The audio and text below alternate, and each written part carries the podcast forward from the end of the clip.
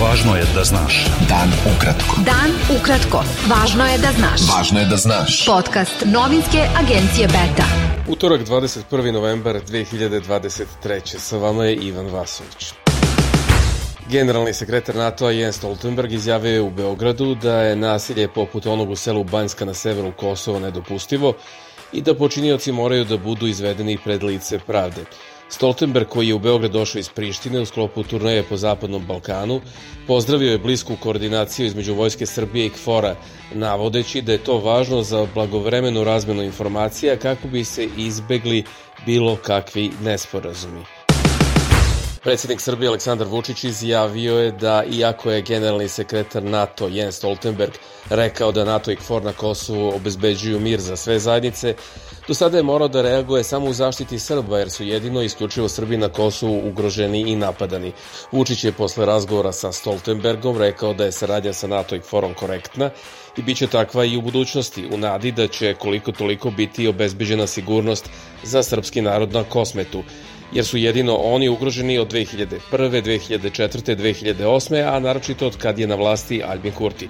Vučić je istakao da postoje različita gledanja na dešavanja u Banjskoj, kada je ubijen jedan kosovski policajac i trojica Srba, ali da će Srbija u skladu sa domaćim pravom procesuirati one koji su učestvovali u krivičnom delu. Premijerka Srbije Ana Brnabić razgovarala je sa generalnim sekretarom NATO Jensom Stoltenbergom o saradnji sa Alijansom, osiguranju bezbednosti za Srbe na Kosovu i nastavku realizacije zajedničkih projekata. Stoltenberg je izjavio da poštuje Srbiju i da NATO može da sarađuje sa njenim predstavnicima poštujući neutralnost. Saopšteno je iz vlade Srbije. Na današnjem sastanku u vladi Srbije predstavnika udruženja poljoprivrednika koji protestuju blokadom puteva sa premijerkom Anom Brnabić dogovoreno je delimično ispunjenje njihovih zahteva, a novi sastanak je najavljen za nedelju. Poljoprivrednici su prihvatili predlog premijerke da više ne blokiraju puteve, ali će i dalje biti u protestu pored puteva. Na današnjem sastanku predstavnika udruženja poljoprivrednika koji protestuju sa premijerkom Brnebić, jedan od ponuđenih predloga je jeftinije gorivo za poljoprivrednike, saopštila je vlada Srbije. Predsednik Upravnog odbora Saveta stranih investitora Michael Michel rekao je da su svesni izazova sa kojima se Srbija suočava, ali da će njihov ključni prioritet biti evrointegracija zemlje u EU. Naše preporuke su da se usklade domaći propisi sa evropskim standardima, da se inflacija vrati u ciljani koridor, rast vodi investicijama i nastave pregovori sa EU o statusu preključivanja, rekao je Mišel na predstavljanju 21. Bele knjige. Kum predsednika Srbije Aleksandra Vučića i bivši direktor državnog preduzeća Elektromreža Srbije Nikola Petrović Izjavio je na suđenju protiv novinarke Krika da bliskost sa ljudima iz vlasti ne znači da je on javna ličnost i da se zbog iznošenja u javnost informacije o njemu osjeća ugroženo, objavila je nevladina organizacija Mreža za istraživanje kriminala i korupcije. Petrović je tužio novinarke Draganu Pećo i Vesnu Radivojević zbog novinarske priče u kojoj su navele da je imao offshore firmu preko koje je tajno ušao u poslove u Srbiji, kao i da je kupio aviokompaniju od kontroverznog biznismena Stanka Subotića.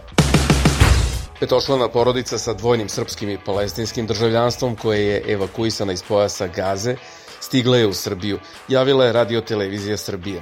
36-godišnja majka sa jednim punoletnim i troje maloletne dece proteklog vikenda iz pojasa Gaze otišla je preko prelaza Rafa, a potom su iz Kajra avionom otputovali za Beograd.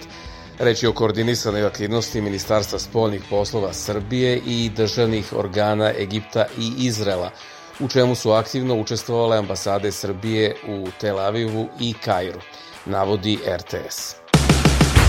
Zgrada radio televizija Srbije u centru Beograda evakuisana je danas nakon dojave o postavljenoj bombi, potvrđenoj agenciji Beta u Ministarstvu unutrašnjih poslova.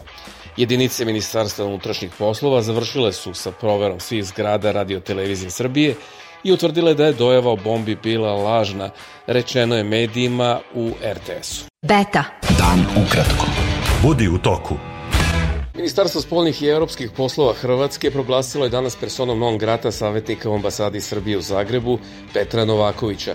Objavljeno je u Zagrebu. Odluka je doneta pošto je Ministarstvo spolnih poslova Srbije prethodno saopštilo da je proglasilo hrvatskog diplomatu Hrvoja Šnajdera personom non grata zbog, kako je navedeno, grubog izlaska iz diplomatskih normi i kršenja Bečke konvencije koja reguliše diplomatske odnose.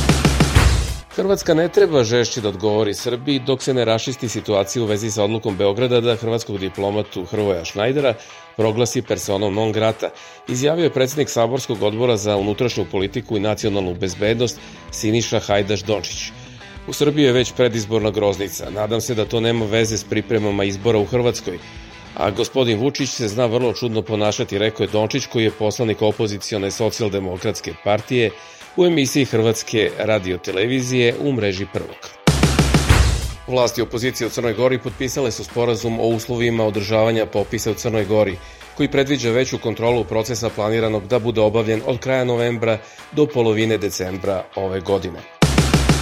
Predsednik Sjedinjenih američkih država Joseph Biden čestito je građanima Bosne i Hercegovine 25. novembar, dan državnosti, ističući da vlasti u toj zemlji moraju da okončaju nacionalnu politiku podela.